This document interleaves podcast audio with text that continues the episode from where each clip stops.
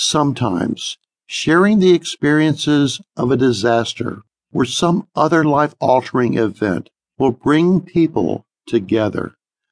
And so it was that from the day of the UFO visit forward, Carl and Jack were indeed friends. They weren't much for talking on the phone. Mostly, they just shared coffee on Saturday morning or beers on Saturday night. Leanne was always home, so she was almost always around when they were together. She never heard them mention the UFO again, at least not until the next strange event. It had been two months since the UFO landing. They considered it a landing, even though it never actually touched the ground. It was close enough. It was always easy to adopt a dog up in the mountains. Someone always knew someone who had a dog who had a litter of puppies. Ulysses was three months old when they adopted him.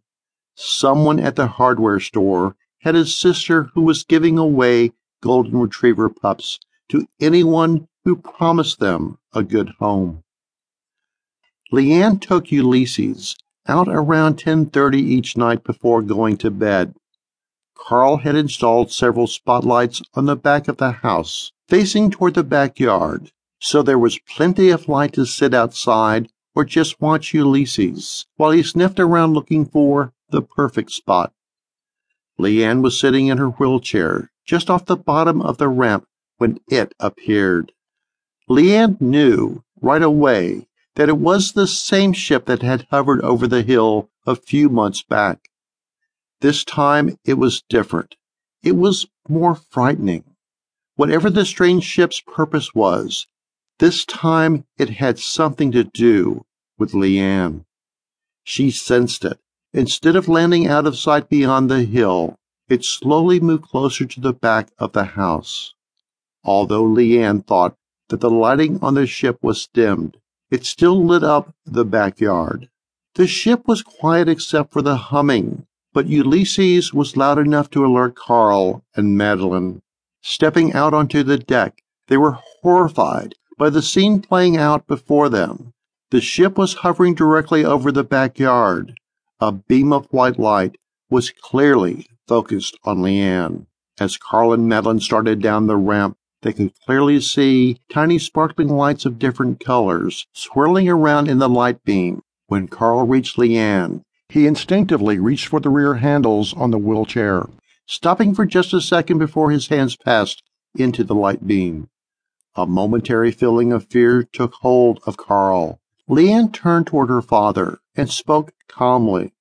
I'm okay, Dad. I don't feel anything.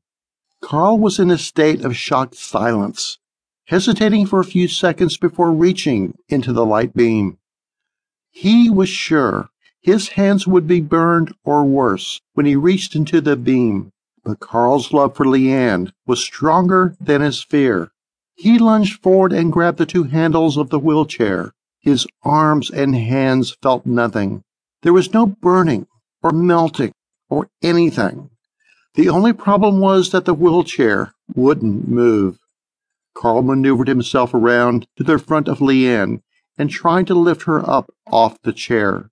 She wouldn't budge. It's okay, Dad. I don't think they're hurting me.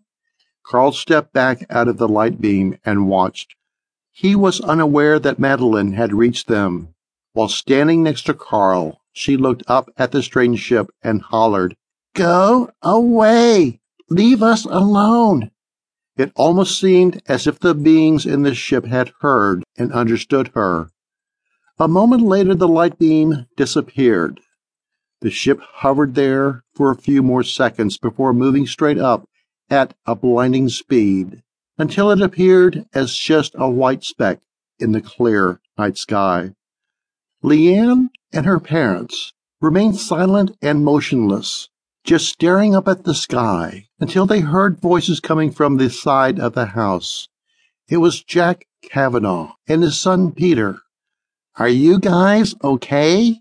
I saw the familiar lights and knew it was heading toward your place. What happened? It just hovered here for a few minutes and then they shined a light beam on Leanne, Madeline said. It was frightening, but Leanne is okay. You are okay, aren't you, Leanne? Yes. I don't feel any different. Why do you suppose they only shined the light on me? Everyone stood quietly, glancing from one to the other. No one said out loud what everyone was probably thinking. Did it have something to do with Leanne's medical condition? Were they curious about the wheelchair? Come on, Carl said, breaking the awkward silence.